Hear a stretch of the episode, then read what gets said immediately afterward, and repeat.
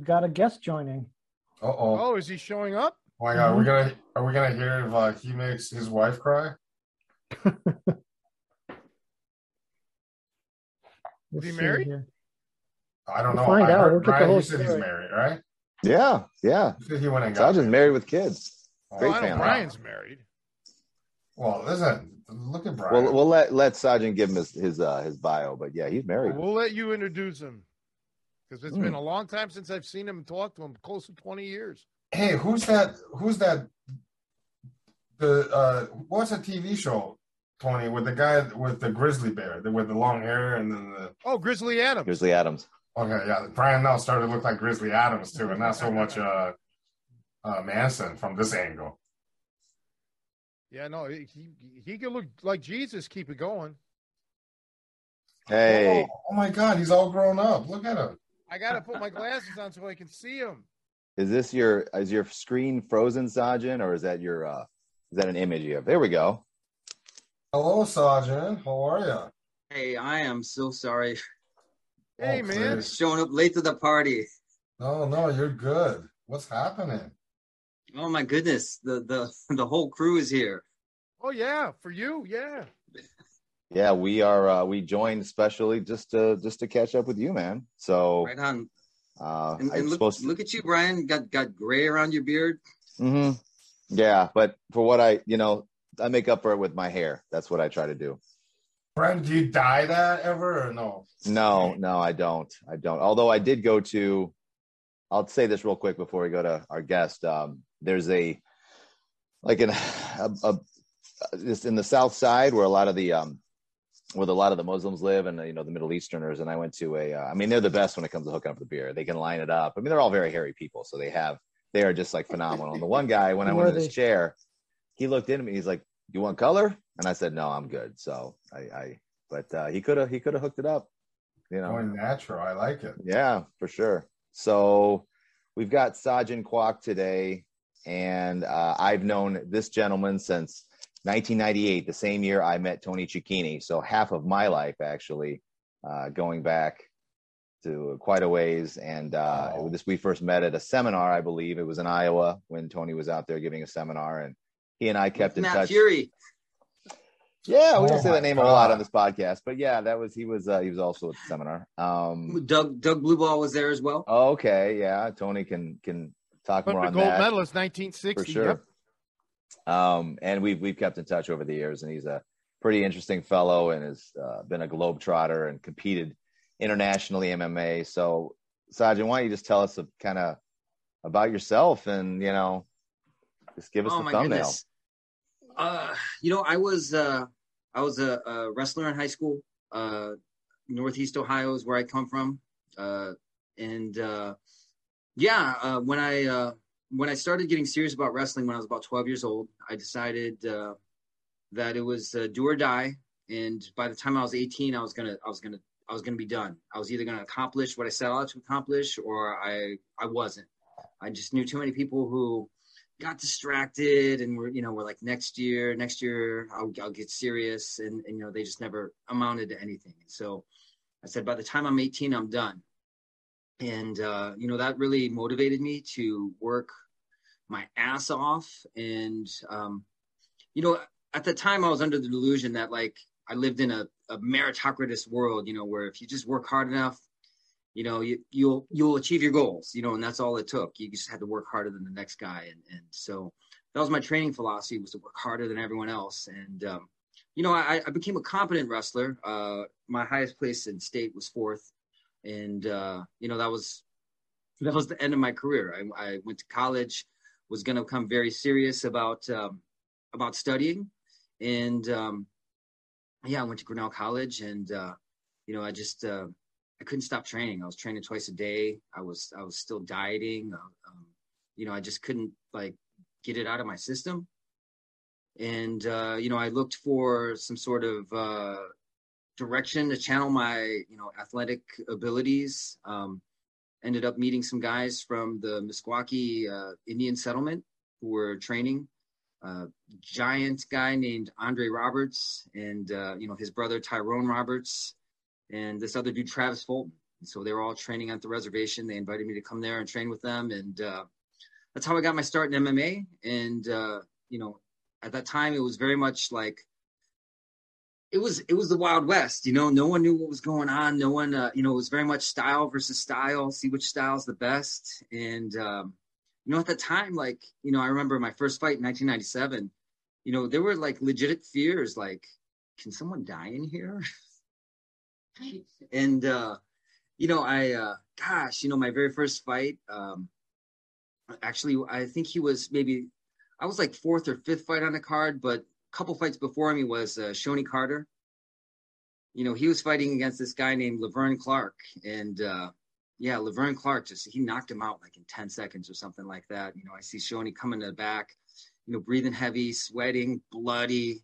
I'm just like, oh Jesus Christ, what am I getting into?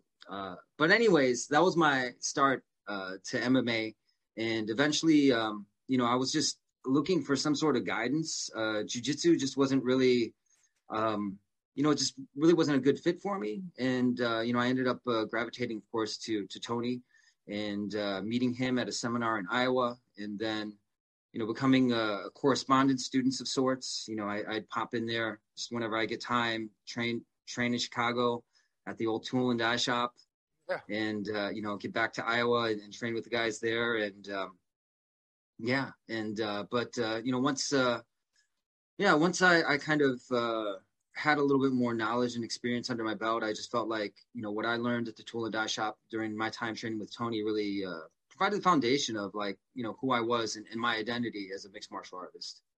Sweet. Uh, I just wish, yeah, and like so from there I went to oh go ahead. yeah I'm sorry. I wish we had more time back then, you know, or even now to to to train. You know, you were one of the good ones.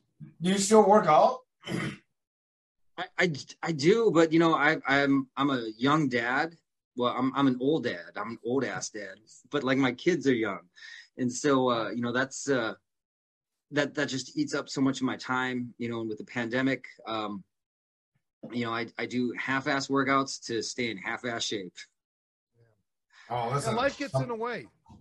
I, I, I tell so many people this that are interested in training. You know, that life gets in the way for a lot of people. It's just part of it. You know, you know, um, it is. It's part of it. Sure. You know, and, and kind of looking back on on my career and, and you know some of the choices I made, I went to Korea actually, um, you know, at a time when there was no MMA scene there, and I, I eventually became part of the, um, I guess the uh, beginning MMA scene there in Korea.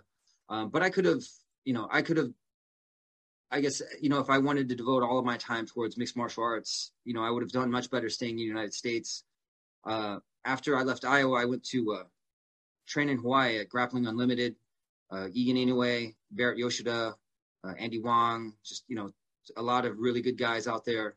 Um, so yeah, I mean there were there were lots of opportunities for me to uh, to grow as a mixed martial artist, but I you know life did get in the way. You know I had some family in Korea that I wanted to reconnect with.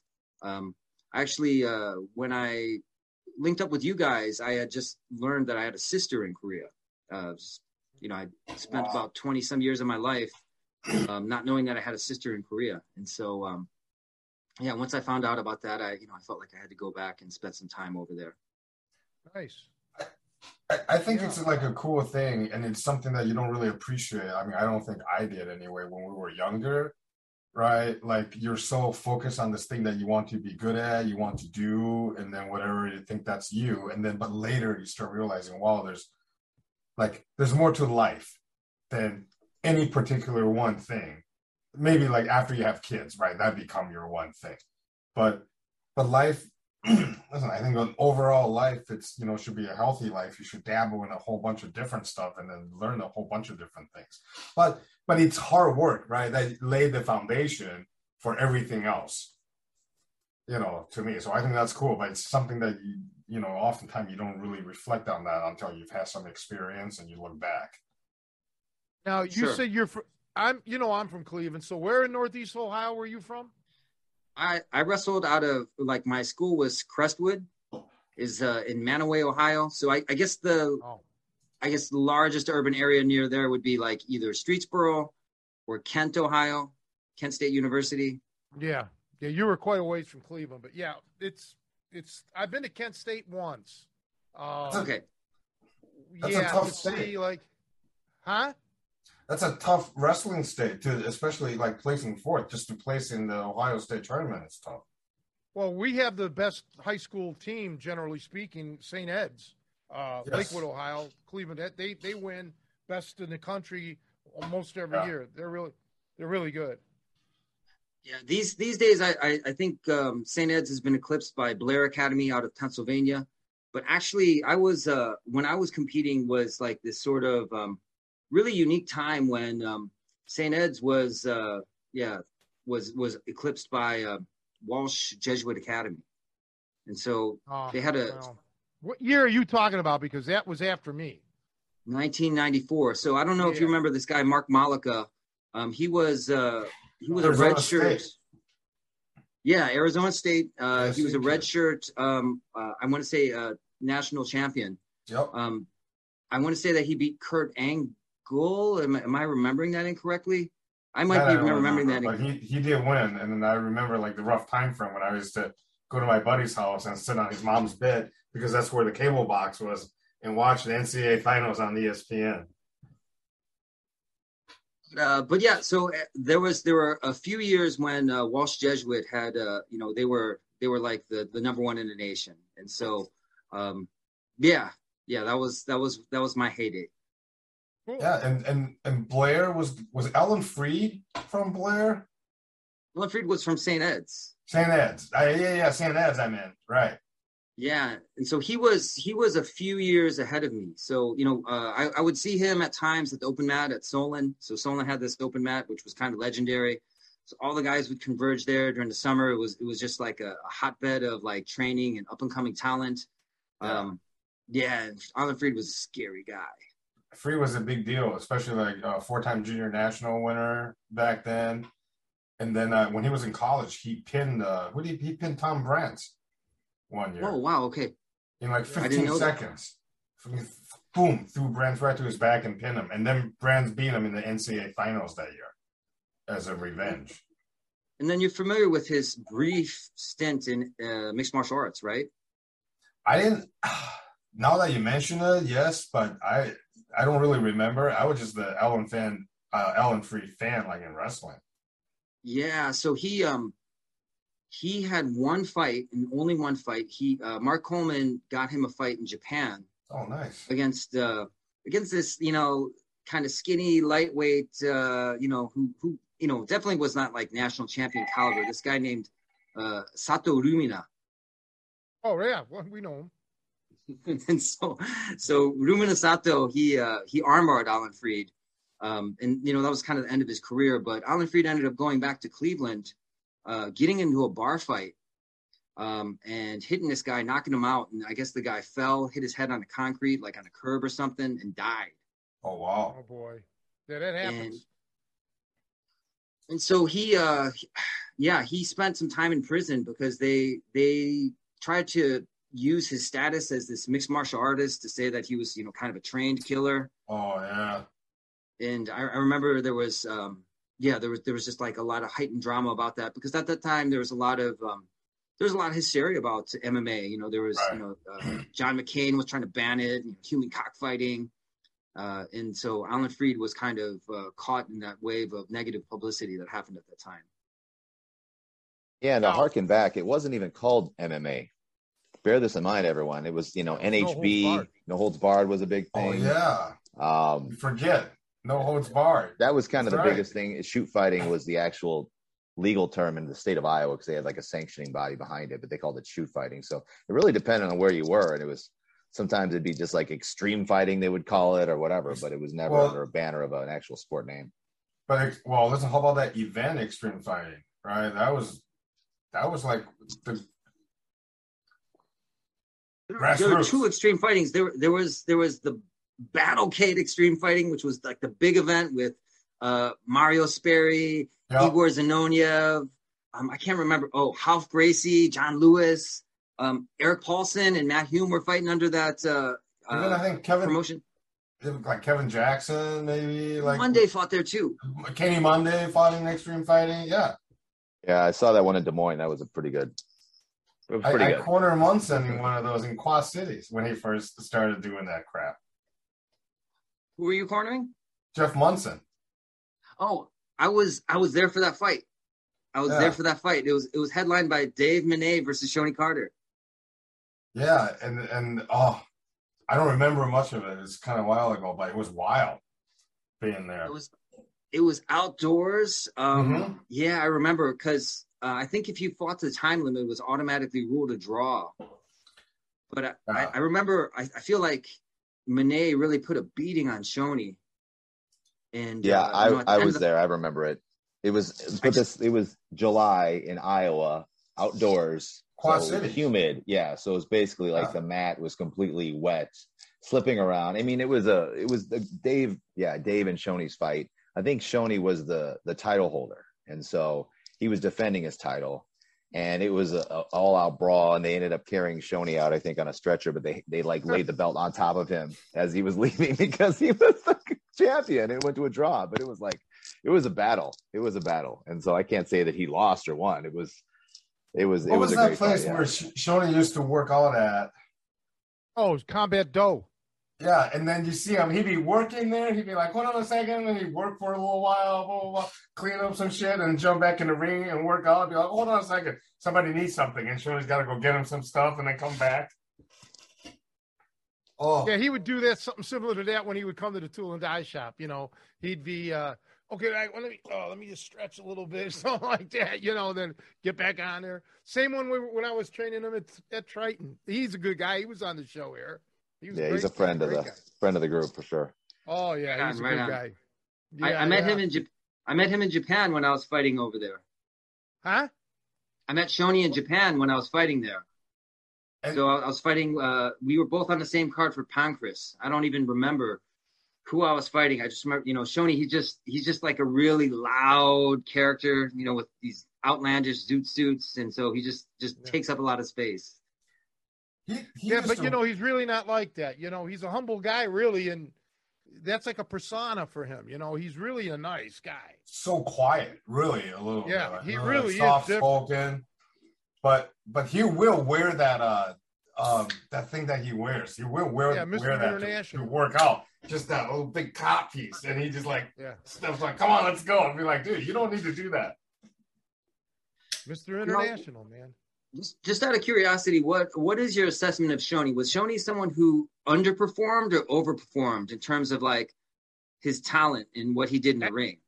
Absolutely, I could say that was uh, he underperformed. Well, Shonie said it best to me once because I used to tell him, I said, Shonie, if you would just train harder, I could show you all this, you know, da da. da." He's like, I don't need it. I I'm I'm able to win, you know, just basically with, with what I'm doing now. Um, you know, the level of meaning the level of effort that he was putting out, and for the most part, he was telling the truth. Um, so yeah, I don't think the world ever got to see Shonie as good as he could have been. I really, I, I think he had more ability than you got to see. It was Now- back those days. You need like two jobs just to. Yeah, You know, I mean, He yeah, couldn't do you- that. you Like, yeah, he couldn't make a living doing that. Really, No. even as many things as he was winning. no, but he's done a lot of stuff. He was doing at Sanshou. He was doing the, uh, you know, amateur wrestling. He did judo. He did kickboxing, the MMA stuff. You know, he's probably got more fights. I would Oh. say he's got more fights than anybody that I I know personally. You know, Proven warrior, absolutely. Yeah, yeah, but no, he could have been. Um, but you know, he I don't want to talk about you know anything, but he kind of got jobbed in the UFC, man. You know, um, things just, you know, he should have gotten promoted. You know, he won, and next thing you know, the next show he's not on it. All right, and the show after that he's not on it. You know, like like Bruce said, the guy had to work, man. He had to make some money somehow. It was tough. It's not like it is today. You know. No different. I feel, I feel like uh, Shonie had a lot of mileage out of him, especially towards the end of his career. Um, you know, and that was that was one thing I, I, saw toward the end of my career was was guys that were just really beat up and, and maybe should have hung it up a while ago. Um, yeah. How's Shonie doing physically? I he we we saw him on the show here about a year and a half ago. I haven't seen him because I haven't been able to get out. But um, yeah, we're all beat up. It, it, gets that it catches up to you, but um, he's still active. Uh, I know that he was doing something a couple years ago with my my friend and martial artist Terry Dow out on the out on the East Coast because they called me and I was talking to him on the phone together. Um, so I would think if somebody threw some cash at him, he'd fight again. I, I, I don't think he's officially retired, is he, Joe? Joe, you would know. Well, as far as I know, yeah, I don't think he's ever retiring, but I don't know when the no. last time he's fought. When we talked to him, it was it was right in the middle of COVID, so it was yeah he was definitely in lockdown. Um, but yeah, he was quite a character. He'd randomly just like you know text me when he was on the bus going somewhere. he just yeah, always. The, the, the thing is, the, the the whole nowadays, you know, MMA, you know, it's different. You know, there's there's a lot of things that are unspoken that are going on in it, and I think you can read between the lines. So, um, yeah, there's a lot of guys that are full of energy. you know, they can keep on going and going and going. So, um, it makes it for a different environment. Sajin, let's maybe go back. So, once you were in Korea, you came back. You've you've seen it progress through the years because you've been you trained also at Greg Nelson's gym up until yes. the what would say 2010s probably you were fairly active and even competing a little is that correct yeah so i left in i left uh, minnesota in 2010 so yeah my last fight was in 2008 but i was training there until 2010 so yeah i got to i got to see the sport change um de, you know evolve and develop um yeah yeah i mean it, it was you know we we had come a long ways since you know the the nhb days um yeah. Any, anything specific that you're interested in hearing about, Brian? I listen. I want to know out of all the places you've been, where what place you know was like the most fun? What was the toughest?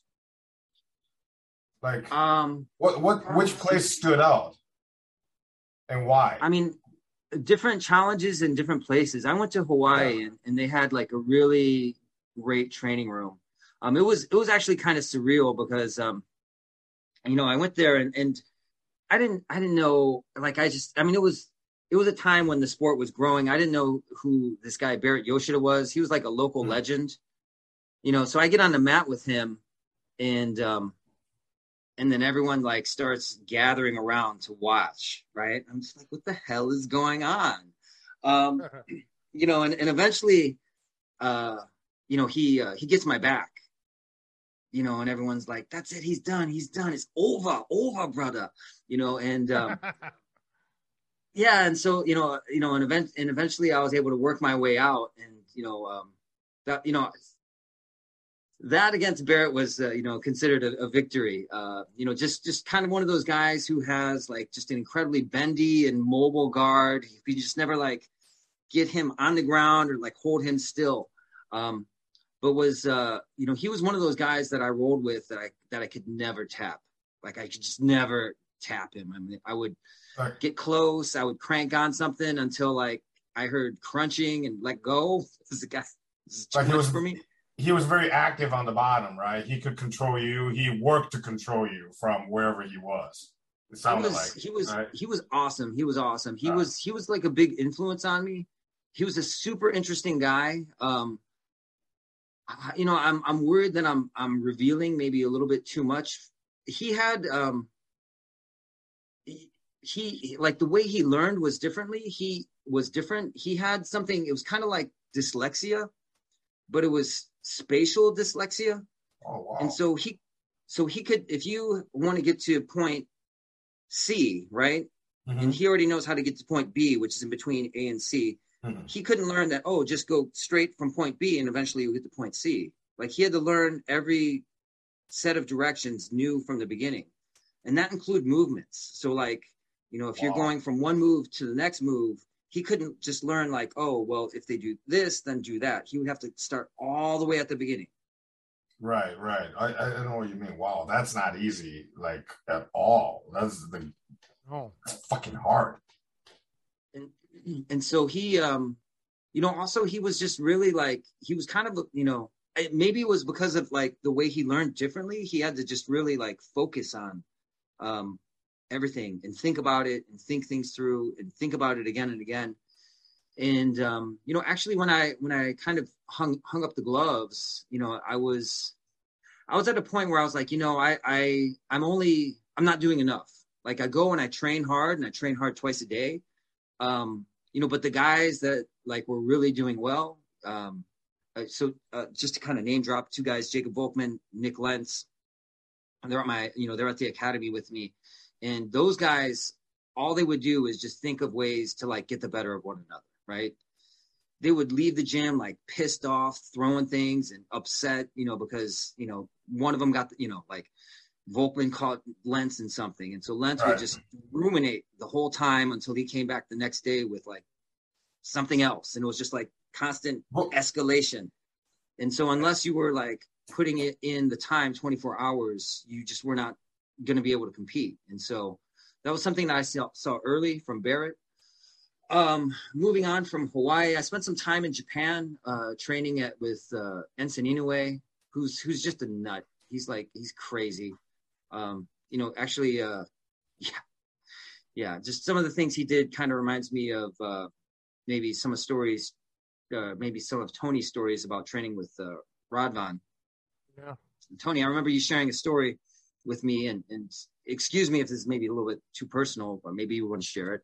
Um, about uh, uh, when you were in high school. You had mentioned that you know you you had some success as a boxer.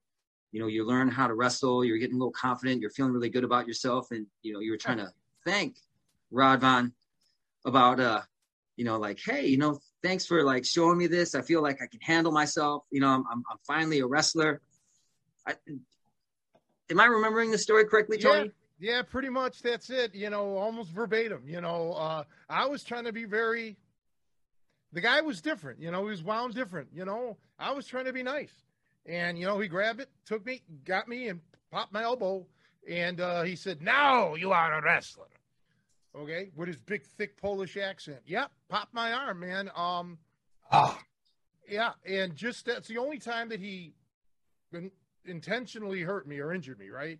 And uh, it was a crossroads. You know, I had to think because it took a while for that to heal. Then I'm like, what? I don't need to go back to this bullshit. I didn't do anything to the guy. I was trying to be nice. But then, you know, I, I thought it over and, you know, things. Yep. But you do remember that. That's a classic. Um, Tony, had you ever been hurt before or anything like really pop before that? Or was that like the first good pop? Uh, like injury, injury? No. Yeah. Uh, well, okay. Let me explain. Let, yes and no yes, that was the first like injury. But um, when I was like 16, it had nothing to do with him.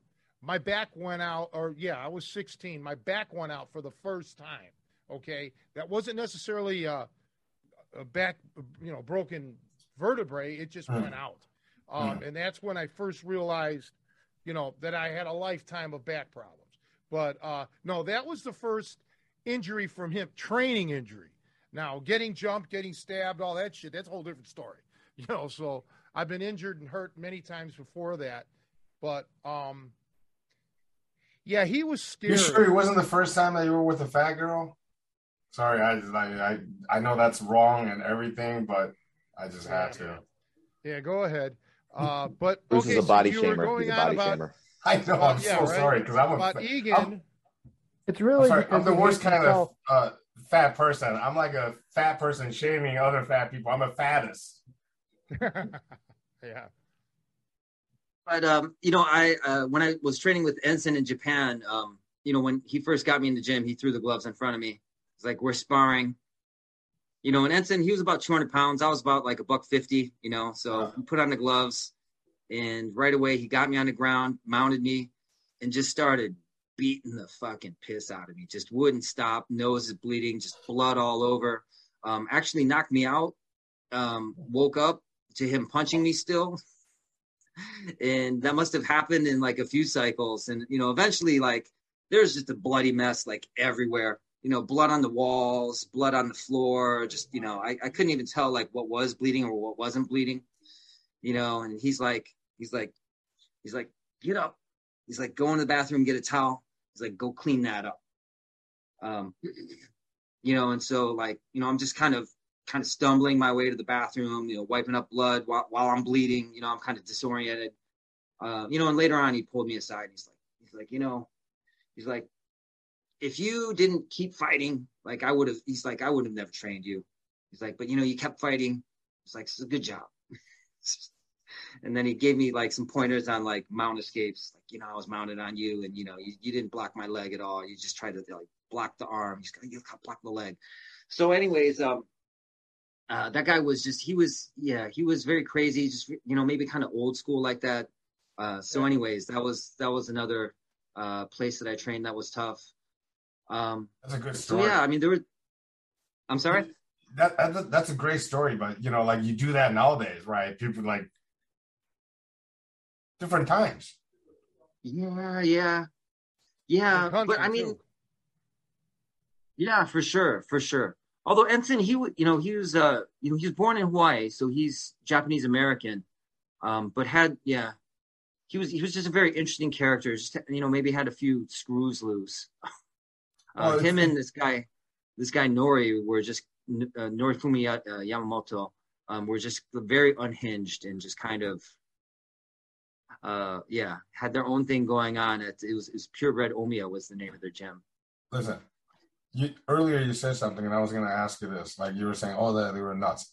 Have you ever met a normal wrestler after high school, like at any gym that anybody that was semi-normal? I don't think I have. Like normal in the sense like they're like ordinary. Everyone I've met that whether they're good or not, if they end up somewhere and then work out, they're like extraordinary in some way, or nuts. For sure, for sure although to be honest with you, Bruce, I think there's there's like a very short list of of you know the the really elite wrestlers that that I that I actually liked. You know, usually usually those guys just really rub me the wrong way. Jerky, you know.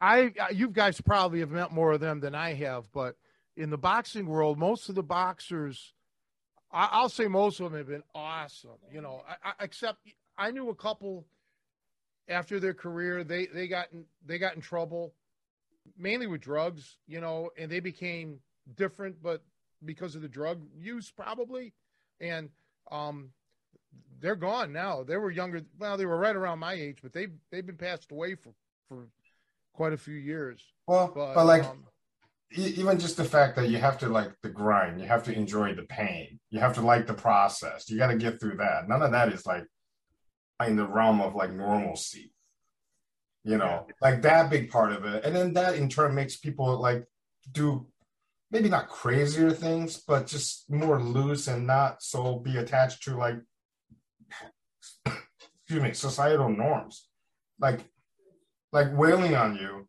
as an initiation Wanted to see how you're going to react and if you're going to stick it out that's super old school like i hear that i'm like oh that's awesome i wish somebody would beat the fuck out of me right? Yeah, remember how and then tell me I'm hard. worthy afterwards, right? Because I know I'll keep fighting. Our training was rough, and then it just got to the point where people were complaining about it all the time on the internet. They would never put up with this story about Egan Inoue. Um, you know, so I I, I just kind of like well, even now we uh, uh, Sajin, we we were talking about certain guys that we train. We can't even do the rips they they they just won't do it. They're like, nope, not gonna not you're not gonna rough me up like that. I'm not gonna feel that pain. So it's frustrating for me because you know that it's it, for example, it's like let's say you're a spicy chef cook, and that's what your specialty is, spicy food, and then they tell you don't make it hot. I don't want any spices on it. You know, well, you're missing the best part. Um, That's a good example. Sure, for sure. it, it is no, and you know, because then you know, I remember because uh, I took a lot of heat back then from you know these people, and uh, in the '90s and early 2000s, and um, yeah, you got damned if you do, damned if you didn't. You know, Tony's too rough. He's too rough. He's too rough. All right, then I'll go super easy. Oh, his shit don't even don't even hurt. You know, so you couldn't win. But um, yeah, they wouldn't be able to go through what Egan did or what I went through in my training with Radvan. There's no way. Um, these the they just it's been proven that there was no way they could go through it because they bitched all the time. Sajin, what was uh, your gym in Korea like? Any takeaways on that, or you want to share? Oh, um, you know, I I actually had a chance to. So we had an MMA gym, which was which was great. Um, you know, and I, I can't really uh, yeah, I mean, I guess what I would probably talk more about is I got to train at the National Sports University. Uh, I got to train with the freestyle wrestlers cool. there. Yeah, yeah, and they fucking hated me. Oh god, those guys fucking hated my guts. Why? They were they were pissed. Uh, you know, because uh, there's there's just like persistent uh, you know discrimination towards uh, mixed race Koreans. You, you weren't Korean enough. Yeah, I mean it was yeah I mean, like if I if I would have kind of played the role of the white guy and like spoken English and like shook hands and you know kind of obnoxious, took up a lot of space, they would have you know found a workaround for that. But they you know just it's really uncomfortable for South Koreans to be around people like me. Um, there's a lot of history that um, you know that is kind of folded into bodies like mine. Yep. Um, you know that we're people weren't allowed to speak about it for decades. You know, talk right. about it, you disappear today. Um, so anyways, uh, yeah, those guys hated my fucking guts. And so I went there. It was just like kind of walking into a hostile room every time. Um, and, you know, people just literally trying to hurt you. Um, and, you know, occasionally we would get people who were like members of the national team. There was an Olympian who came in and, um, was trying his best to drop me on my head. You know, like he was trying to suplex me on like onto my head. Um, he ended up um, yeah he ended up tearing up my knee really good and uh, you know I was off my feet for a couple months but it was you know it was one of those situations where like you either like you either get better and right. fight back or you leave um, you know right. and that's you know that's just how so many wrestling rooms are and right. um, you know I, I, kind of i kind of hated it and i you know maybe that's sort of why I, I feel a little bit of animosity towards um, yeah maybe some some of the higher level wrestlers that I've encountered. Um, it's just that ultra competitiveness that sort of permeates everything in their lives, and it's just you know, um, yeah, this sort of uh, never say die attitude about shit that just does not matter at all. You know, because they don't under listen. When you're younger, this is what I was saying earlier you don't you don't realize there's more to it and you're not only defined by this one thing that you're doing at that moment. You, you should be a more well-rounded person than just that. What was interesting was i found that with uh you know mma that people were super humble. You know people were mm. super humble and there was just there was no posturing especially like in the earlier years you know just because you would get on the mat you'd really see who is better. You know there was no question about it. So there's no need to like pretend. That that gym you were in though, like Volkmann and some of those guys. I mean, listen, that he's like a what part of a national champion team that didn't have any national champions. They were all grinders and the, wrestling for J Robinson back in those days. And those guys, they were every one of them were nuts. I can tell you that they were all a little bit of uh, psychotic in a good, hard ass, crazy way interesting story about Volkmann, just to kind of underline that. Um, you know, one, you know, Brock Lesnar, he would, he was, you know, at our gym as well, and so he had like a whole stable of heavyweights that would train with him, and uh, you know, they would they would train with us at times, and they were really big boys, and so. Um, you know, one day, uh, Volkmann, he's got, uh, he's got this guy, he's like maybe 260 or something on the ground. He's got him in a neck mount, you know, just grinding his knee in this fucking guy's neck. And, um, you know, the, one of the guys at the gym just kind of nudges me and says, "You know what, Sajin? In Volkmann's mind, he's every bit as big as that guy he's got on the ground. Maybe bigger. Yeah, yeah, yeah, bigger. No, those guys are all bad. So I went to a, you know a couple of seminars with Coach Nelson, uh, and you know, and obviously we have a connection. I even visited the gym one time, and he told me that Volkmann was the strongest person he ever met pound, pound for pound, by far, just physically, not just the farm boy strength, right? Not just uh, you know, not in the weight room, but sure, for sure. You know, and just yeah, it was it was weird because it was like um I don't know, it was it was like how do I even say it was like positional, you know what I'm saying? You know, like you put him in a weight room, he's not gonna throw around a lot of weight. Um, you know, even like, you know, doing like training or conditioning, he's not, you know, he's not like superior in that sense, but you get him on the mat, you put him in weird positions, you just he was just another guy that was impossible to take down. You know, I, I you know, I, I, he was one of those guys that like we'd have goes and I'd just be hammering at him as hard as I could, or I'd get him when he's exhausted. I just couldn't take that guy down because he was. Uh, How much well, he was, yeah, he, was a three-time All-American, so that's okay. I think Sajin, yeah. if he's those wrestling credentials, that you know you could. And, and he's a lot bigger. Yeah. Well, right? I, I want to throw in something, and of course I have to apologize because my memory is not what it was. But through Mark Schultz, I met this guy who was living in uh, Wisconsin, humongous wrestler, 300 pound guy. Okay. And um, again, I f- totally forgot his name. Um, real nice. And he told me that um, he was working out with uh, um, Doug Blubaugh when at one of Blubaugh's camps when Doug Blubaugh was 50 years old, 50. And Doug Blubaugh, as you know, you met him. Um, he was uh, um, not a big guy. You know, um, he wrestled at middleweight, and as he got older, he was probably 200 pounds, whatever. He said, uh, this this big guy, this big wrestler, said it took me five minutes to get him down, and he was 50 years old and and not in shape, and, and this guy was an all-American wrestler in college and everything, and much much younger, probably still in his 20s, late 20s, and it that's that's how good Doug Blubaugh was even at 50.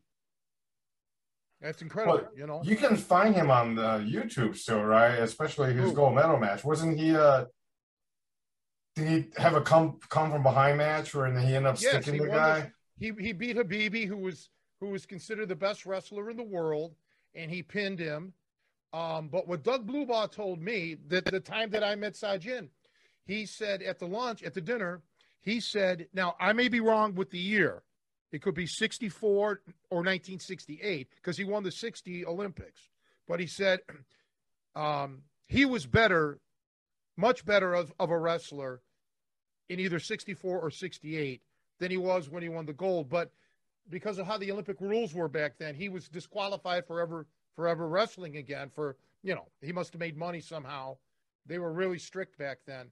But um, you know, he could have won probably more gold medals than what he did. But the, you missed the story when your camera got disconnected. But this big 300 pound All American. Oh, no, I, I, I, I heard, oh, you, I heard you. You heard me? Okay. Yeah. Yep, I mean, what, I mean, that's how good. But when I was with Doug Blubaugh, that's the time he broke my finger, actually. Um, but he was so excited because I asked him at the dinner, show me your front headlock because that's what he was known for you know, um, and uh, you know, I just put it on me, man. I want to feel it. You know, shit, I want to feel your front headlock. Um, the guy was just uh, amazing to me. Uh, a, a wonderful wrestler, and probably would have been like if our ages were the same, he'd have been like we would have been together. You know, because he had that nasty wrestling kind of thing, um, hardcore.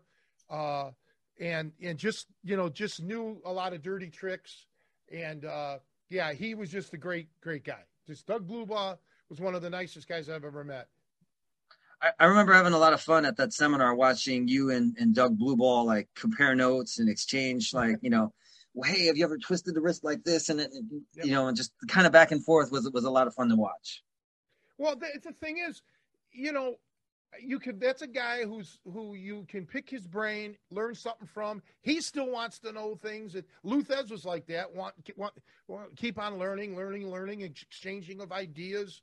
But make no mistake about it even though Doug came from a strict, uh, you know, amateur background, no, he he understood every little concept that I was throwing at him. He got it. I mean, he knew. As a matter of fact, um, when we were on the parterre position, and he just got so excited because let's not drop names, but the guy that was showing it wasn't doing it right, and out comes Doug Blubaugh, gra- just grabs my fingers like just cranks it in, you know, snap my finger, and I loved it. It was like awesome, man. This is so cool. Then he puts the um, well, it, it's like a short arm scissor, but he didn't put the the short arm in it. But you know, it it was just w- one of the moves that he used to like to do, and you know, it it's painful. It would be considered illegal, you know, potentially dangerous because it it's technically a submission. Um, that's just how his mindset was. But he was so excited to see that. I mean, the guy was just so excited. I loved it. Didn't you? Absolutely, absolutely. It was it was a lot of good energy. Yeah, and even just to remember the technique, he was talking about how if the guy's pressed down and his elbows in, you can still get two fingers under the essentially the knob of the elbow, and you can lever out. If you could just get the two fingers in, it didn't matter. He's like, I don't care how strong it is, I don't care what his weight is. So that's just one one takeaway, and uh, you know the technical finesse of of understanding that on your opponent. And yeah, and the principles. Right. And then you got to go and take it. Right. You can't just wait for the guy to give it to you. You grab those fingers and you just start yanking them. well, the thing is, you know, how many people in the world, you know, have gone to his wrestling camps through the years, uh, high school aged or whatever, you know, and probably were never, um, you know, never got into this aspect of it with him, right? So, you know, this was an, an occasion that weekend where it was like, show show your most ruthless base, you know, your shit. Just let's go for it. Um, yeah, it was just nice. I wish I could have. I wish I could have kept in touch, you know. But you know how life is. Things, you know. I'm in Chicago and he was wherever, Oklahoma. I think he was living. I always had coaches that used to be like, "Hey, this is the way to do it legally. This is the way to do it illegally. Uh, don't do it this way." And then, by the way, if you do it this way, you choke the guy out, right? Yeah. And then sometimes before the coach before the ref catches it, you could get the two, and then you turn them over. It's over. You know, like boxing two. I've, yeah, I've heard all that, right? And, and then the, you know, I mean, come on, checking the oil. Like their coaches be like, "Come on, you just stick it fucking in there, dude. Get two in there." You know, that'd be cool. Other people would be teaching like, "Hey, just scoop the, you know, scoop." I had coaches would be like, "Just fucking stick it in there." They will freeze, and then Bruce, that was your specialty move. I mean, you know, these these these guys that are bitching about ripping now, they they ain't seen nothing yet, man. When it came to yeah. the Bruce Lee butt drag. That well, you know, the thing, the thing yeah. Lou, Lou, Lou Thesz was all about showing our, uh, not uh, you know, uh, not not techniques so much, but like setups and little variations. Um, you know, because Lou wasn't the type of guy that knew a million submission holds. You don't need that, right? Um, but it was, and he he would show me like Oh, Ed Strangler Lewis would do a ride like this. Uh, Ed uh, uh, Ray Steele, this is how he would do a, a toe hold, you know, a special way. And then he would tell me these great stories of violence. I mean, you know, on, on how um, Ray Steele took out uh, uh, a national champ. I'll think of his name. Uh, he came to the gym looking for some some heat, and he got it. He got his ankle sna- snapped um, and it, the name will come to me. Uh, but yeah, these you know these are these are just great. You know, just great to hear how because Lou was back in the day where you know the guys before him they were the last of the real shooters, man. The guys that really knew the hooking. Not all of them did, but some did. And Lou was in those circles. He, you know, he was in the right place at the right time um, luckily, like me with with Radvan. So, um, and you know, Radvan was from those guys' era because Radvan was older than Lou. Um, but um, boy, I can't think of this guy's name right now. But he actually that that got snuffed. He also might have done American Judo too. I think he Ber, uh, uh, uh, Ber, uh Bernie something. It, my memory is very bad. Pedro. Now. No, it's not. No, no, it was Burn. Bernie Bernard Hey, while you're thinking of that, let, let me ask Sajin a question. So, uh, favor, what, what's your favorite move, favorite submission, and, and then how do you like to set it up? What, what's your go to? Or what's the Probably, one that you get? The one thing that I get all the time, um, I don't know. It, it, you know, it just it it depends. It just really depends. I mean, I, I get you know because I I never really try to force anything. Um, you know, one move that I feel like I've I've spent a lot of time refining is is my my top wrist lock, um, uh, my double wrist lock. You know, just you know either down below or up top. Um, what else? Um, I've worked a lot on north south choke as well. That's just a position that I tend to naturally get in. I I I, I become a decent guard passer, and so you know I I, I tend to just kind of keep rotating. Um, you know, I like to I like to do a lot of head control, especially against you know, there's a lot of guys they play the guard, they're real kind of squiggly and wormy, and so you know, I just kind of clamp down on the head to sort yeah. of slow down their movement, pass, and then naturally that seems to sort of transition in north south position. So those are my, I guess my my strong my strong points. Leg locks have always been uh, something that I've relied on, although um, yeah, there's a there's a whole new like leg lock meta you know, with with Danaher and his whole hit squad, and so that's that's that's an area where I need to catch up. So you're so like you're like you sound like a solid old man at this point. Nothing too flashy, fancy. Just get what you can where you can, and then whatever is given you, right? You just grab it and work catches, your way there. Catches catch can. Yeah. uh, how about how about the rest of you? I haven't go to move or submission. I play. I'm a ping pong player now. I uh, I don't even have my gear here, but I mean my mom's. Um, but I told my ping pong story not too long ago over COVID, where I was trying to, you know, I mean, I would I stay active through all the years, but because of work and all that, I, I just, you know, being away from the mat. Uh, I would do various workouts to stay in shape, and I figured I'd go back to playing some garage ping pong, but except for real long story short, I, I was getting my ass kicked by everybody. Like seven year old boys, girls, all the way up to like 70, 80 year old, everyone. Just, you know, it doesn't matter. Grandma, grandpas, whatever. So, so now that's the thing I'm trying to get better at. I had to go seek help. I had to get coaches. I had to like, oh, eat right, exercise, maybe pray a little bit. do you take any consolation knowing that you could hook any one of those people when you wanted to? you know, it's okay. So if I'm in front of somebody and I'm like, yeah, I could beat them up and blah blah blah, but when I'm telling you, when that ball's coming at me and then they look like they're gonna take a big swing, I get a little nervous. I'm like, ah! you know, and it hits my finger. I'm like, oh, that really hurt. but you know, but yeah, I look at him I'm like, man, I just want to, I just want to beat you with your own crutches, but I can't even beat you in ping pong. How about the rest of you? Uh, I, the probably the biggest takedown that I always absorbed from Bruce was the front headlock, the snap down. So I got to be decent with that, especially as you know, person over six foot, being able to to use that into a kind of a dominant position. And then you know, I was always a top wrist locker, so I kind of I would say stuck with stuck with that even through time. You know, it's still it's still there even when I try to put it on. But I'm not all that active now, especially post COVID. The last time we got on the mat, Brian, you uh you got me with a top wrist lock.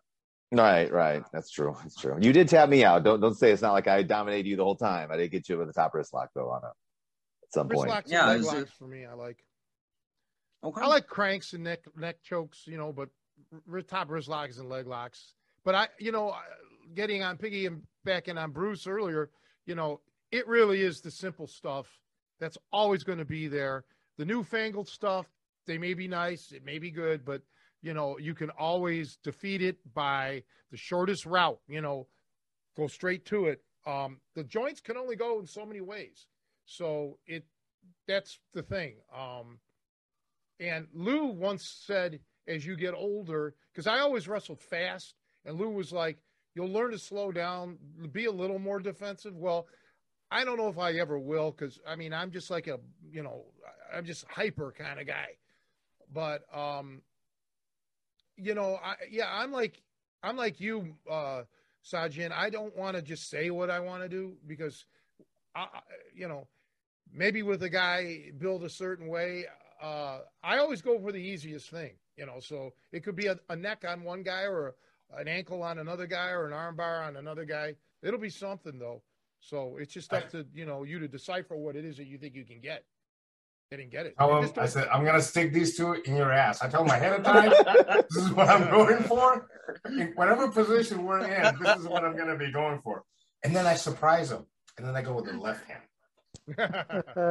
you got the switcheroo, man. Yeah, I threaten you with the right, and then I yeah. go with the left. That's a shell game. Nutshell game. That's another story. I'm hey, telling you, like you get a little older, you're like, you know what? If that's gonna make life a little easier, so be it. I got a question for Sajin. So you you did touch on like, you know, the big the leg lock craze, and it gets very intricate with multiple appendages attacking one in you know this you know and in comp- grappling competition settings. Do you have an opinion about that approach or what you're seeing with grappling competitions and how applicable it is to like MMA? Because some of what they do I just think you're asking for an ass whipping if it's like you're trying to do this and somebody's going to punch you. But that's just me. And granted, it's a different rule set, but I mean, you know, there, there's I there there's just so much I want to say meta these days in terms of um, the ground game. You know, one thing that I, that I was telling you, Brian, and, and you know, I just like to mention here since it's you know we're on a you know Tony's podcast is is that we we are in a post catch wrestling world.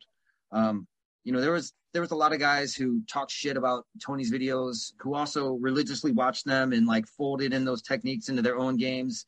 Um, you know, these days I feel like um, jujitsu has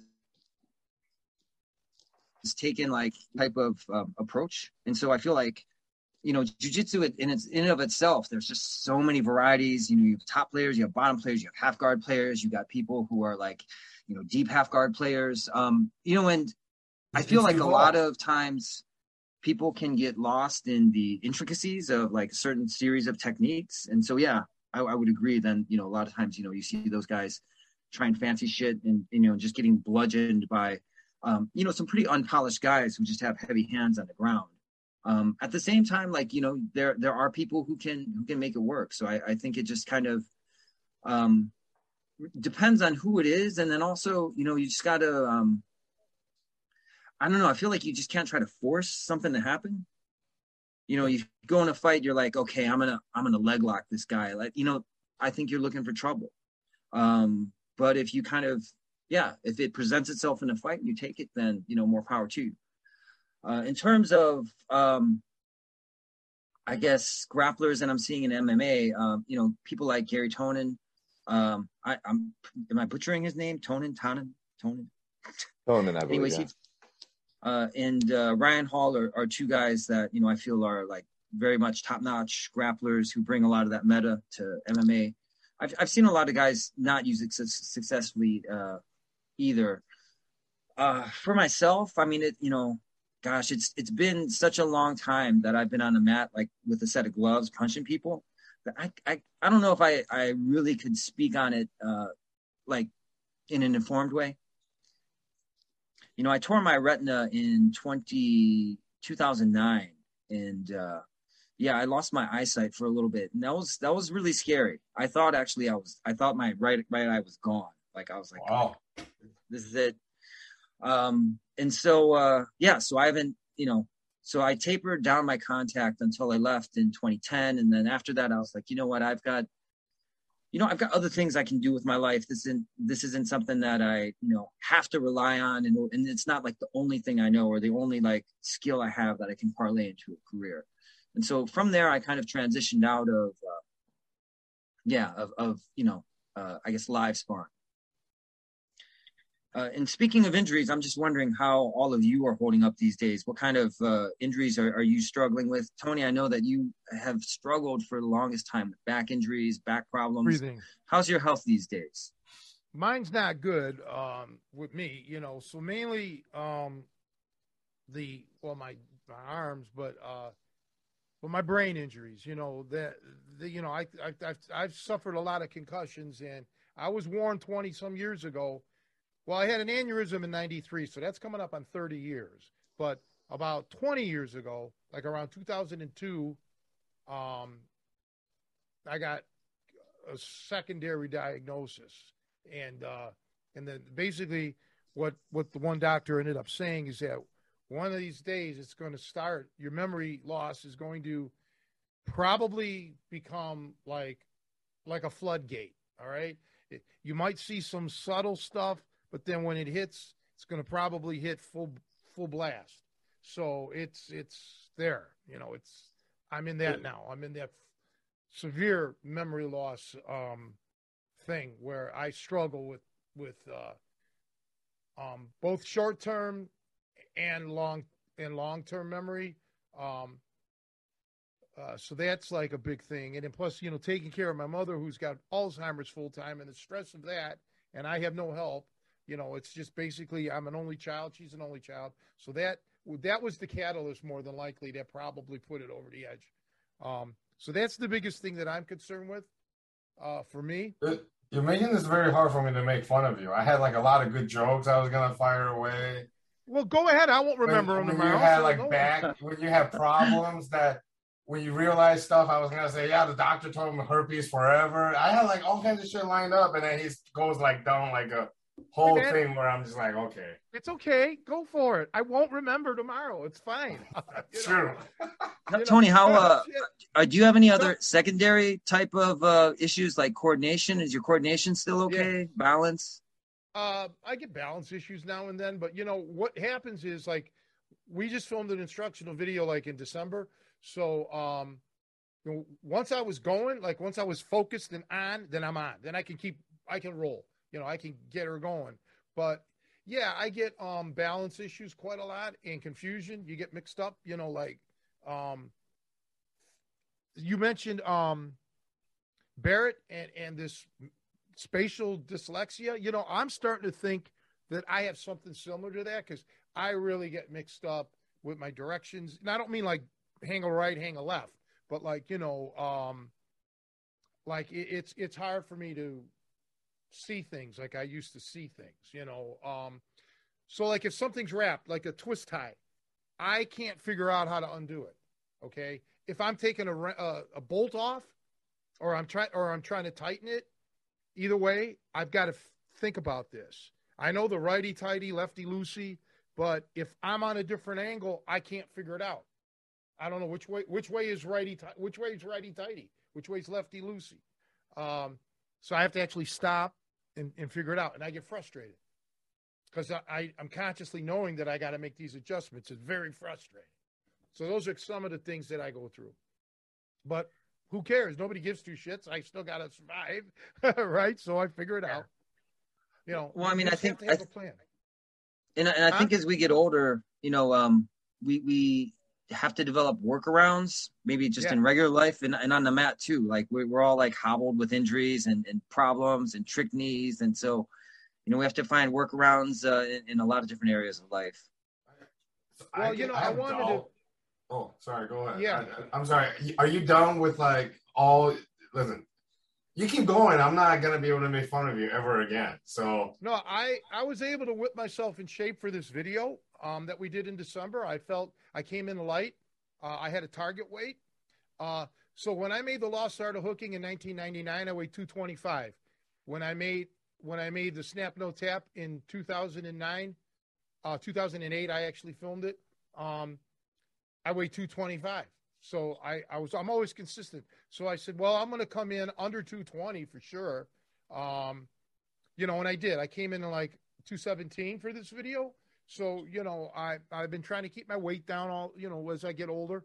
Um, so yeah, I was able to do that.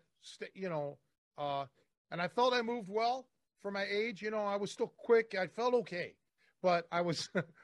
I brought a whole bunch of aspirins and I was popping aspirins to make sure that, you know, my back didn't act up or my knees or something like that. So, um, yeah, I can, I, through the video.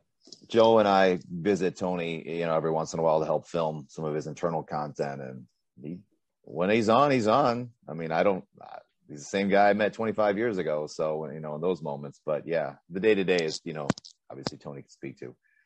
Um, I, I mine. I've been I've been feeling good personally, Sajin. I've been doing a lot. Um, I haven't been on the mats for a while, but I've been doing a lot with like mobility training and and and lifting, even like light Olympic style lifting. And I've got a buddy now who is a yoga instructor, so working on handstand techniques. So um nice. feeling so from a yeah from a physical standpoint you know despite having some injuries i've been able to like have a good chiropractor that I worked with a lot last year to work how, on how long can you hold a handstand for now? Not very long. I'm just like basically I just bounce off the wall and that's good. Try to keep and but that's a brand new thing. That's like a month, uh, less than a month. I've been doing that just that's once a week with him.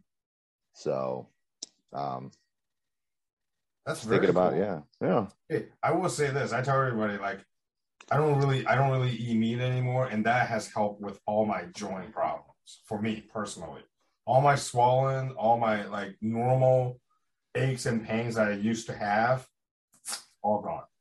Just more vegetables, more fruit, and then just eat better, and then just like three week, four weeks, it's gone. It was oh crazy. Bruce, how much dairy well, I want to I want to say something about Sajin because you know, when I met him over well 25 years ago, basically, uh, I it was probably it was 1998, I think, but um, yeah. close enough.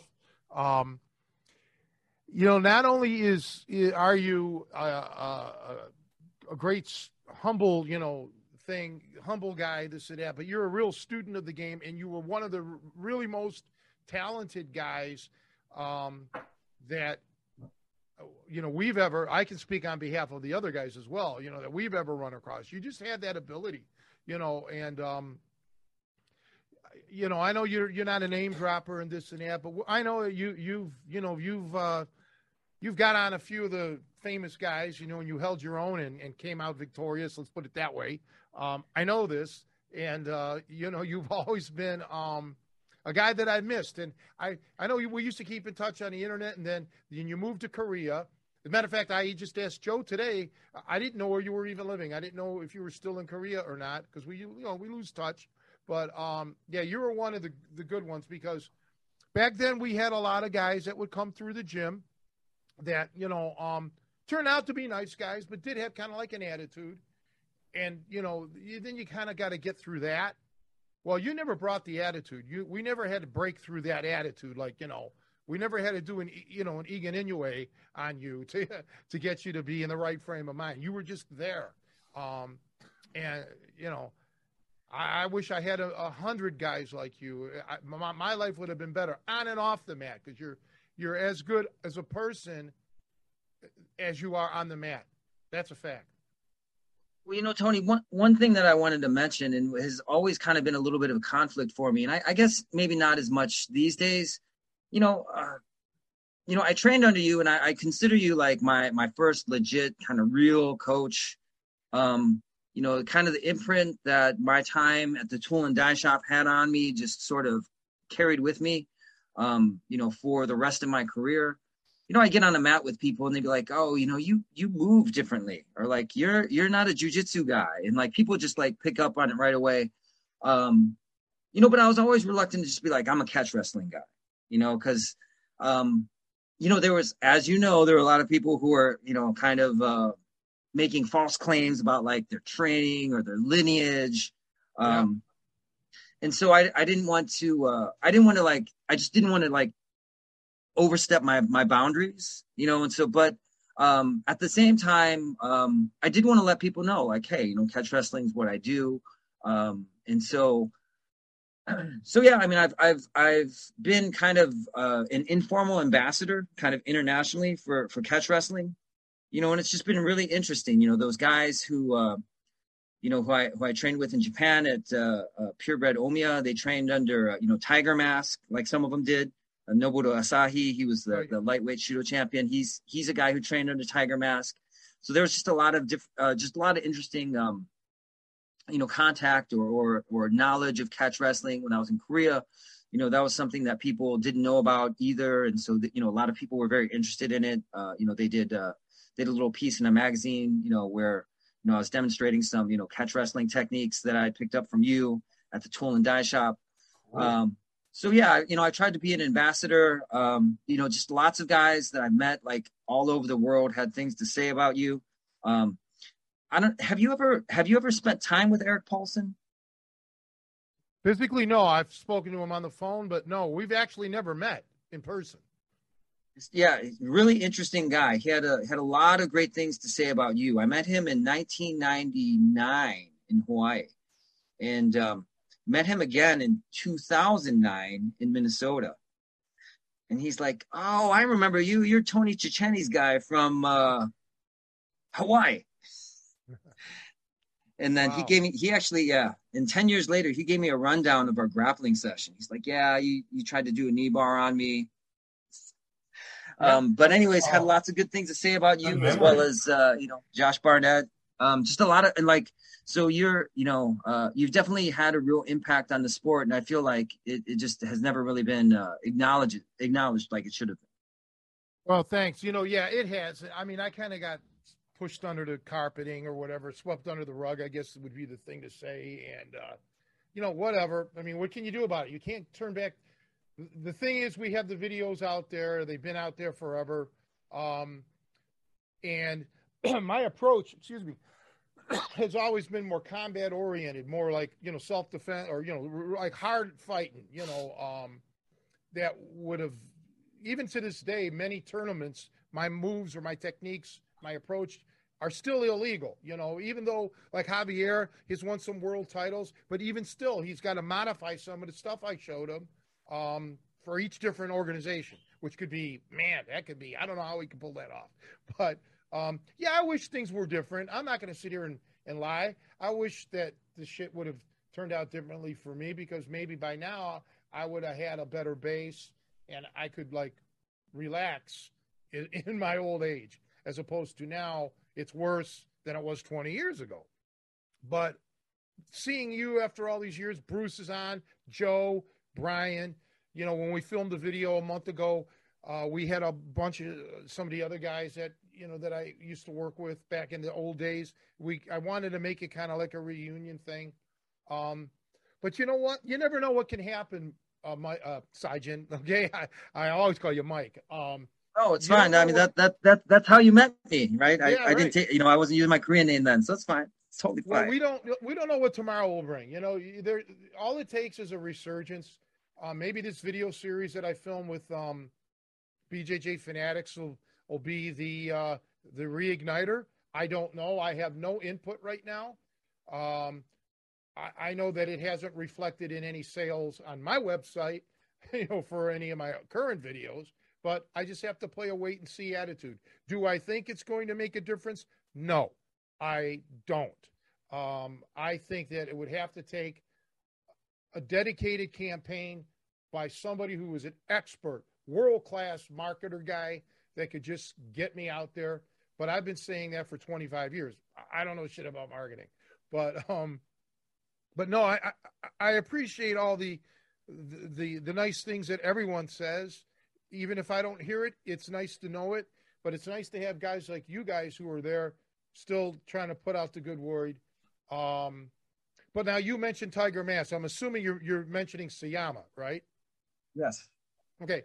So you know, just like wrestling has different American or judo, whatever Brazilian jiu-jitsu schools, the Japanese style of catch wrestling is different um, than what I do, and it's also blended because a lot of those guys. Now, I can't speak for Sayama per se, but I do believe he cross-trained in uh, sambo and something else, maybe a little bit of judo. Um, I don't remember now. Again, my memory fade, fails me a lot, but um, yeah, on the ground they're different. They move different. They submit differently.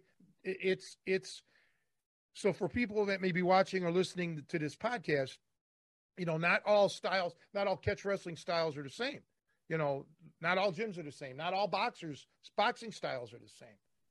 Yeah, it's, it's different. So you showed probably an older style, the hardcore like ripping, hooking, I should say, the hooking style. Whereas they they they came from a different kind of element was what, what, I'm just curious. What did you see was the biggest difference uh, in application or in training when you were there with that lineage, Sajin? Uh, th- they weren't they weren't wrestlers. I mean, just mm. straight up, they weren't they weren't wrestlers. Um, yeah. And I mean, I think, yeah, they were they were like they're really good submission guys, um, but they they didn't have the type of uh, I don't know, just sort of raw skill set that wrestlers have. Um, you know, especially like when you talk about folk style and a top game and that grinding and that pressure. Um, the writing, you know, which, yeah, exactly. The movement, just yeah, just like so. Some of those fundamentals just just weren't there for them. Um, yeah, you know what else? What else would I say about their their styles? Um, it's like you talk about some of those international wrestlers in, in their transition into MMA sometimes isn't great when they get to the ground because they don't have the folk style training, the control Absolutely. aspect. They go with the high risk exposure, just turn the guy versus how do I stay on top and grind this fucker out? Well, that was what was really interesting for me at um, National Sports University in Korea was um, you know, interestingly, like those were some of the laziest guys that I've ever met. You know, like the coach would tell them to like do, uh, you know, 20 push-ups and they would, they would do like 10 and then start looking if the coach is watching. And if he wasn't, they'd be like, okay, I'm done.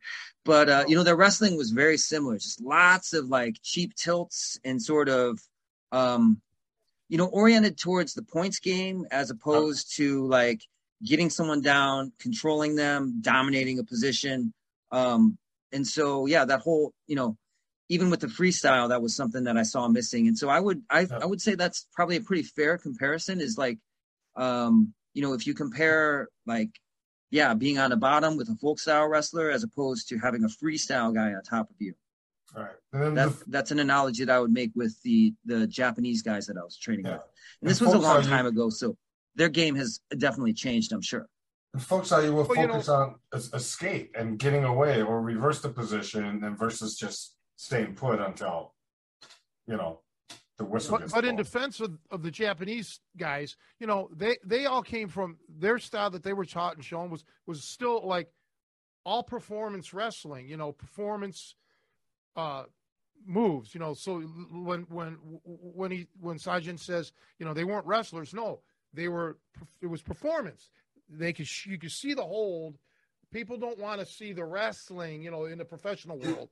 You know, they they wanted to see the more theatrical thing, um, and that's the the only thing that I can say that I never got in in that world of professional wrestling. Like if you put me in a if you had me perform in a professional wrestling environment like right now where I had to just completely, you know, work the whole thing, I would look like a fool. I would not know how to do it, right? So um it's just not their fault. This is what this is what they they learned. Um, but but also like historically, like you could literally, if you if you read history, you could trace back right, like American catch as catch can, and that and folk style has like that direct connection. Where this is the only country that wrestles folk style. Everybody else wrestles freestyle and Greco.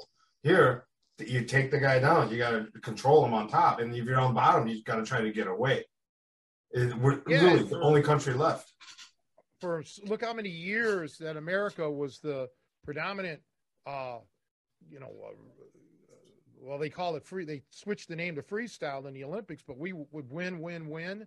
All the famous catch wrestlers, you know, the professional catch wrestlers were all you know American oriented. Um, you know, we have a rich history, and we should be proud of that. And that's the one thing about Rod Radvan when he moved to Cleveland and he was trained with uh, Gehrig, who was part of the Frank Gotch Farmer Burns crew in one of their books and everything. And he was a world uh, lightweight or welterweight, one of the smaller weight weight class uh, champions. Um, you know, and because of Radvan's already ability and his massive strength, they made him a policeman. They they they taught him every little trick and submission, you know, in the world because you know, hey, you're you're you're the guy. You know, you you you'll handle this. You just came out of a concentration camp, so this shit isn't going to be anything compared to what you've been through. That kind of mentality. Um, and even Lou Thesz said he never met him, but he knew of his reputation in the gyms, you know, um, of Cleveland, uh, uh Cleveland area. But that this is like what I try to tell people. You know, I, I say the style in Japan, you know, the Karl Gotch, Billy Robinson style is different. It's it's not what I you're going to see here for, for, me. It's a completely different um setup. Not just the fact that we wrestle more or we do the ripping and all of that, but even the application of the submissions itself are different. Now, now Sajin, you weren't with me long enough to see all the different te- ways I do these submissions, but Brian could testify to it, and Bruce, of course, with with and just the angles, because you know when the way I learned pinning didn't matter, performance didn't matter. You know, I don't have to keep you from reaching the rope, so you you so you let go of the hold. You know, it's all about taking you out right here, right now. Um, and yeah, it's just been an interesting thing. So, but for some people, they may be better suited for that that that style, the Japanese style, or the you know uh, the English style. Let's call it really, because that's really probably what it you, you should, we should call it. Um, man, maybe that's what's going to work for you. Everyone's different, you know. But um, I just say, you know, when when MMA or when Brazilian Jiu Jitsu was getting popular back in the early '90s, they went over to Japan, and they had their way with those quote unquote Japanese catch wrestlers. Okay, they were able to pretty much blow right through them. So that kind of speaks volumes, and and, and I think it boils down to what you said, uh, Mike, that they don't wrestle, whereas the jiu-jitsu, the BJJ guys struggled with good amateur wrestlers and American wrestlers that were kind of a little bit submission savvy, you know, kind of learned how to avoid them. Um, you know, so right there, I think that's kind of like the biggest difference to me, in my eyes, in my opinion. One thing that I, I think is really interesting, I don't know if any of you are still following like amateur wrestling. I feel like there's been a lot of interesting cross pollination in terms of techniques from uh, uh, MMA into amateur wrestling, especially the when leg, we talk the about the leg dives, the leg passes. That's starting to you start ending up in some real funky positions that just you go straight into leg locks and that kind of stuff that was very popular in the early 2000s for a while. Yes, absolutely, absolutely. So I mean, I, I feel like even even the you know, like because we you know when I'm talking about like an amateur wrestler or a folk style wrestler, I'm talking about like my era, you know, and so I don't. Yeah. You know, get me on the mat with like one of these funk wrestlers. I don't, I don't know what I would do, but it's right. it's interesting because I feel like a lot of the, and maybe I'll, I'll just speak for myself. Like when I was on the mat, a lot of my uh, yeah, just wrestling was like raw movement and athleticism. Um, I feel like with a lot of um, you know these jujitsu stylists, uh, a lot of these you know grapplers, like modern grapplers, they're very they're very very technical in terms of every position and every movement. You know, like there's a flow chart. You know, for every move, you you can go here, here, here, and here. Um, you know, uh, like Ben Askren, he's he's got like his whole funk game mapped out. You know, in terms of like if I grab him, I can do the leg pass, and then I get in this like overhook yeah. on the leg position, and then from the overhook on the leg position, I can you know move in either direction A, B, or C, depending on what they're doing. Right. Um, so yeah, I just feel like the the game has definitely changed. And I, am wondering what you start watching. Like I, so I still watch I mean, really, that's the sport I, I still follow uh, very dearly. And then you start, but nowadays, you see guys, it's changed back to where a good sprawl is going to crush some of that, right? And then guys start leg dive only out of desperation now, because then they realize it's not getting them anywhere. In an amateur scenario, you're gonna you go for the stalemate basically at this point. Occasionally create that scramble scenario, but the coaches are like, hey, control the head, control the hips, nothing's changed, shut it down. You know, and and but yeah, no, there's like, boy, I remember when that stuff first came out and I was watching, I was like, right? I was like, how the fuck are they doing that shit? I've never seen some of that before. They were rolling, passing legs behind, coming out the back door in different ways than even John Smith was doing it just diving crazily to me back then. I was like, what the, f-? you know, but now I've seen enough. You get it. two guys, you get two guys on the mat who do that, and it just looks bananas. Right. Um, but but yeah, like, I mean, I, I, think I think there's a lot to be said about the basics too. Right, but well, like, I've always been in I always improvise and I teach people that I try to tell them that improvise because you just don't know. You've got to have an open mind. You bet you, you got to be creative Is that in, in essence. So, right. um, but I can tell you this. Let's, I want to get on to this Ben Askren thing. So this now I'm, what I'm talking about now is coming from my jazz music uh, training. Now here's the thing: jazz guys always improvise. That's the whole thing. You know, you will get knocked you will get fired if you play arrangements all the time. All right. That's society music. You got to improvise. That being said, every improviser has what, what we call in jazz an outline. Okay. You have an outline. You have what's called crutch licks. You know, when you're in trouble, you'll you'll play these licks over and over. Um, when you're in trouble, but so that so my approach would be like in in the Ben Askren's uh, to com- to compare. I have an outline.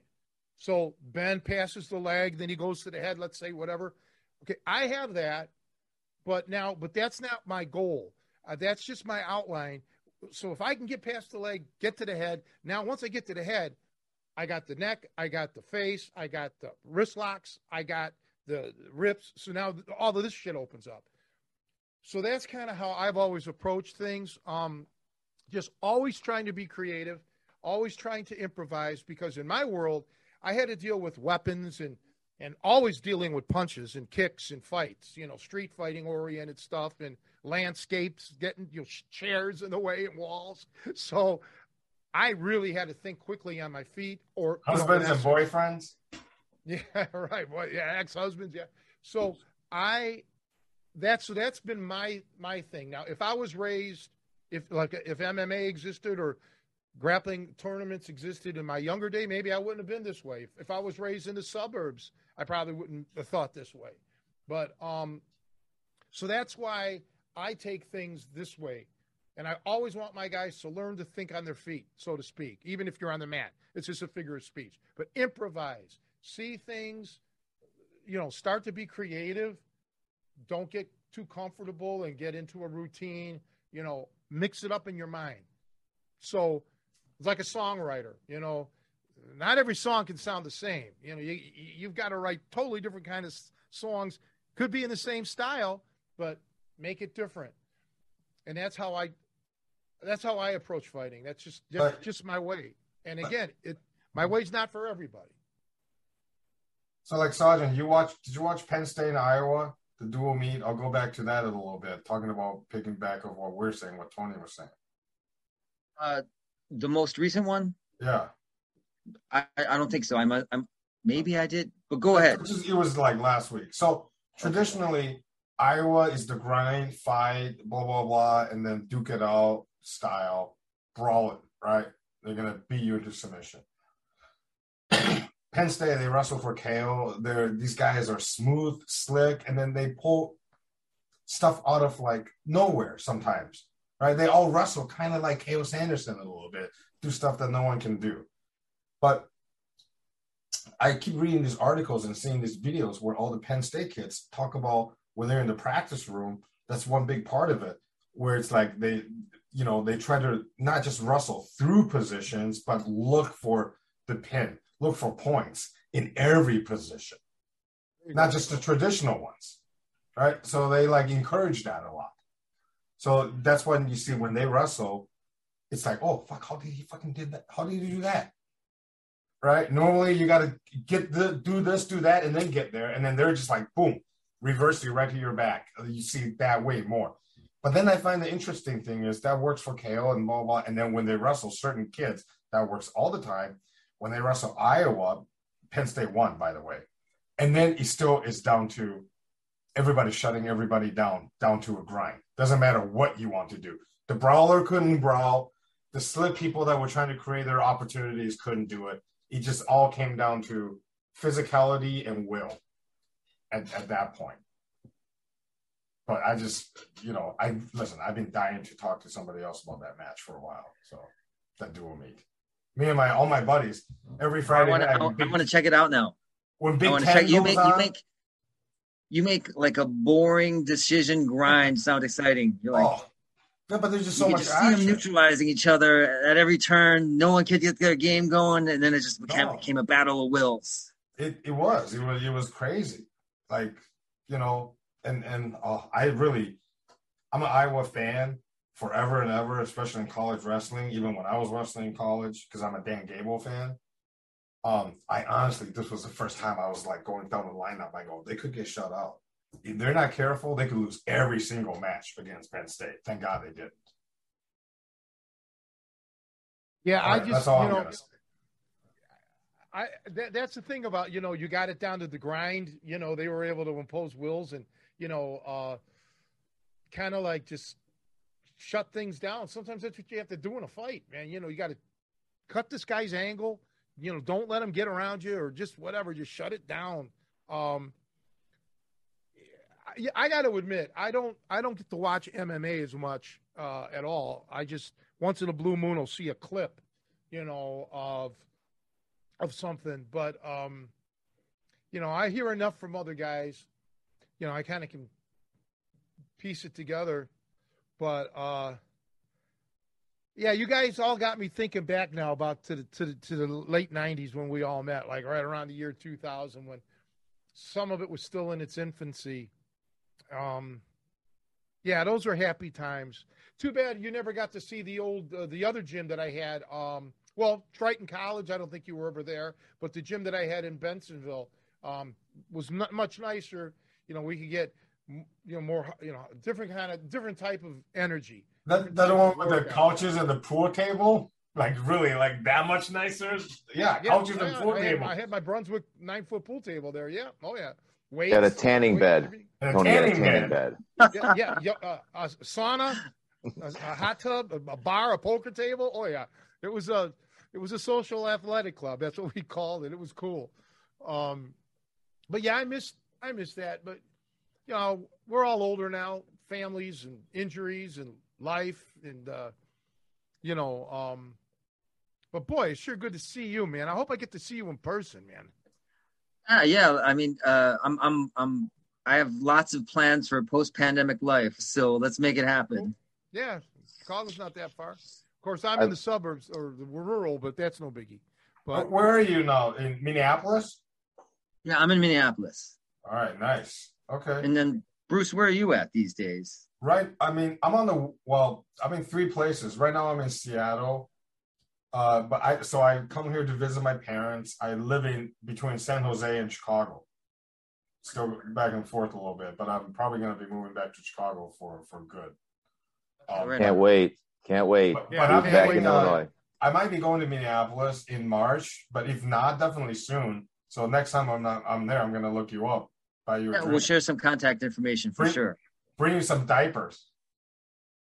Yeah, you got to tell Erik, Erik Paulson that I said hello too, because one guy that I used to train, he also trains under Erik Paulson, and uh, he was always talking about Erik and I doing like a joint seminar here in Chicago, and it's just never, you know, never happened. And of course, now with with the COVID thing, who knows what if what, you know if it'll ever happen. But this guy used to train under Larry Hartsell, and I got to meet Larry Hartsell a couple of times, and man, that was a very nice guy. Now, him and I would have been best buddies. Um, Erik, or not Erik, but uh, Larry wanted me to do a an E-bar video for him, and before I could get it filmed, sadly he passed away. But because I knew him right near the, I just met him at the tail end um, of his life, you know, and uh, we had a we had some nice talks. Uh, we probably would have had much more uh, he was very candid and kind of confirmed some of the beliefs that I had. He confirmed them, um, which I will not go into publicly. Um, but believe me, he was he was a w- really nice guy, and just a guy that I, I wish I could have gotten to know earlier. And I wish he was still alive today. I, I, believe me, him and I would have been in touch all the time. He's just a nice guy. He was a very nice guy, and um, I've talked to Josh Barnett. I've talked to Erik Paulson. They've always seemed very nice. I saw Josh Barnett on one of the hot rod shows, car shows a few years ago. Um, I was jealous. Um, you know, I wish I could have been on the show. Uh, so I didn't know that Josh was into, you know, classic cars. So uh, if I get to see him, um, that's something that we can talk about as well, besides just the wrestling uh, stuff. But um, yeah, they're still they're still going. Now I would think Erik is either my age or maybe maybe older, a couple years. I don't know. He's from Minneapolis, I think, right? Or St. Paul. Uh, Paulson Paulson is no Paulson is out on the West Coast. He's in L.A., I believe. But no, isn't he originally from Minneapolis? I'm saying. I I don't think so. Oh, okay. Yeah, he's he's originally I'm not sure. Minnesota native. That's right. Him oh. and oh, that's correct. Well, how old is he? He's got to be around my age, or maybe a little older, right, or younger. I, I remember seeing him in the Black Belt magazine, like what 1948, 49. well, being out on the West Coast is a big help, you know, because it, when in his age, because you know that's where it was all happening. In the 70s, it was all New York, but then it it all transi- transitioned over there, and you know, and I think he used to used to train with uh, what Inosanto and probably Gene LeBell, and you know, he had all those connections. I'm thinking, right or no? You you're right. You're right. Yeah. So, like, um, question for Sajin, if you don't mind. Um, you you got a couple boys, uh, next generation of wrestlers, or what are you thinking for these these little ones?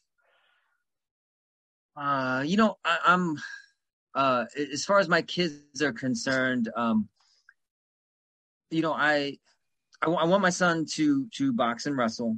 Just you know, I think it's I think it's unfortunate and reality. How old are they? Just clarify. How old are your kids now? Son is son is five. Daughter is two. Um, okay. You know, he's he's eventually gonna gonna box and wrestle. So yeah, the diapers, Bruce. I don't I don't need them. You know, we, we just we got Suna potty trained, so we're good. We're good. But um, you know, I, I feel like um, as I was mentioning, it's just kind of an unfortunate reality that like Asian American men they, they get bullied, and you know, for for me, like um, you know, wrestling was uh, something that I gravitated to in order to you know kind of um, you know develop myself physically, to learn how to you know protect myself, and you know perhaps to um, kind of uh, fight back against some stereotypes about you know Asian men and and like you know what we can do or what we're capable of. Um, so yeah, for my son, I want him to do those two things um, for his own safety and protection. So that'll be mandatory for him. But you know, I think fortunately, you know, I've lived a life where I've gotten like, you know, I've lived a very full life before I had kids. I don't have like all these sort of unfulfilled wishes that I'm going to project on that on on my kids. Um, and so yeah, like if that's something he wants to pursue, then like you know, fantastic. You know, that that's you know something I can give to him. And if it's something that like uh, you know he doesn't want to pursue then that, that's fine too. You know bruce was talking about how um, you know elite level athletes often are you know just a little bit off. You know there's i mean i think the most famous of course is dan gable who like you know was um, sort of haunted by by the the murder of his sister the rape and murder of his sister um, you know i think for me i had like a lot of um, you know a lot of my own issues tied into um, you know, my training and just like the need for a physical outlet and a lot of angst and, and you know, trouble in my in my own personal history. Um, and so hopefully my son can have a happier life than that and, and won't need to like um, yeah, train like a madman in order to find some kind of solace in, in, in his life. Uh, for my daughter, I'd like her to, you know, to uh, you know, to learn uh, you know, wrestling and, and boxing as well for those same reasons. Um, but I don't have any I don't have any aspirations for them in terms of what you know what they achieve in those sports. You know what whatever they want to do, I'll, I'll be happy. And what about you, Brian? I know you've got two little ones. Yeah, I've got my eight year old daughter. She's um, sweetheart. I, I I don't expect her to be much of a grappler, just on personality. um, my son's four; he'll be five in, in the spring or the fall.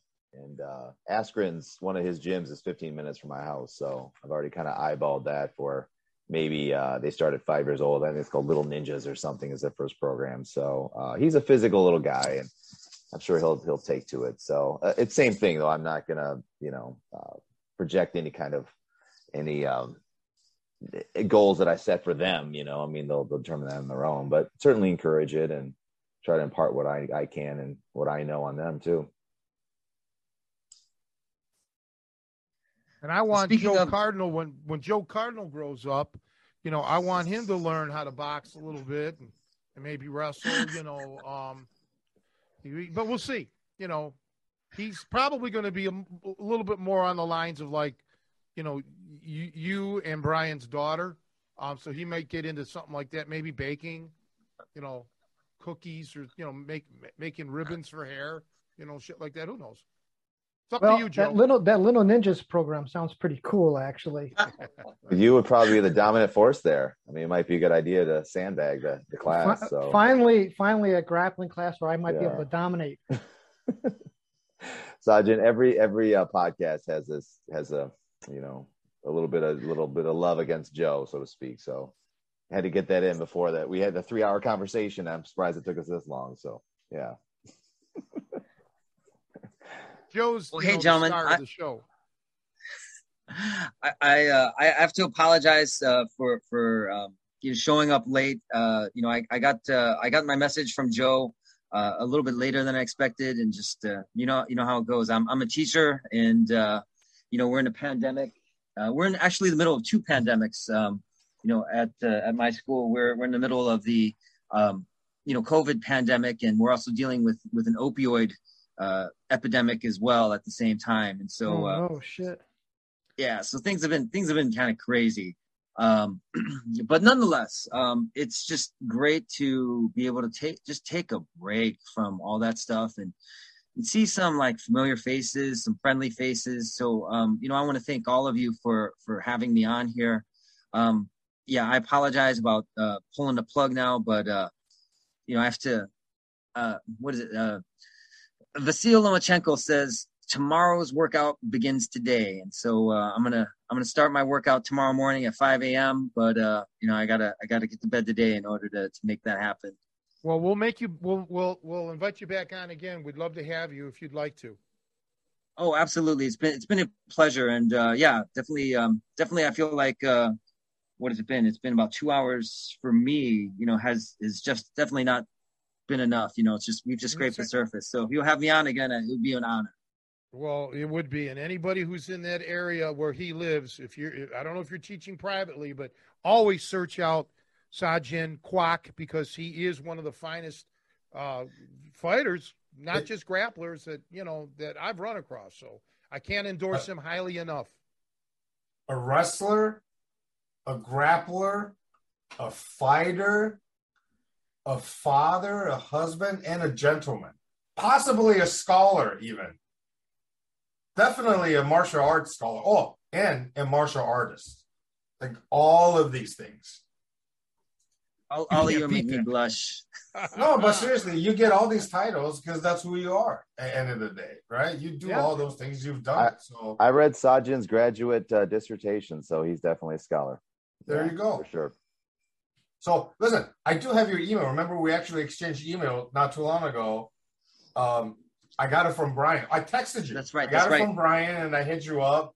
And then one of the reasons I hopped on, I know you got to go, but just Brian texted me the other day. Is like, hey, did you read that email yet? Did you see who else got copied in? I was like, no, I haven't. And then he's like, well, I'll go read it. And then I took a peek, and I was like, okay, I'll be on. Well, get me in the loop too with this, so I can be in touch with him. yeah, absolutely, absolutely. Yeah, All I'm right. gonna come and see you, Sajin. Good to see you again. Great to see you, and uh, and thank you again. Let's let's let's stay in touch. Looking looking forward to actually making this uh, connection in person too. We'll do, guaranteed. All right. Okay. See take ya. care. Great seeing Bye. you. Take care.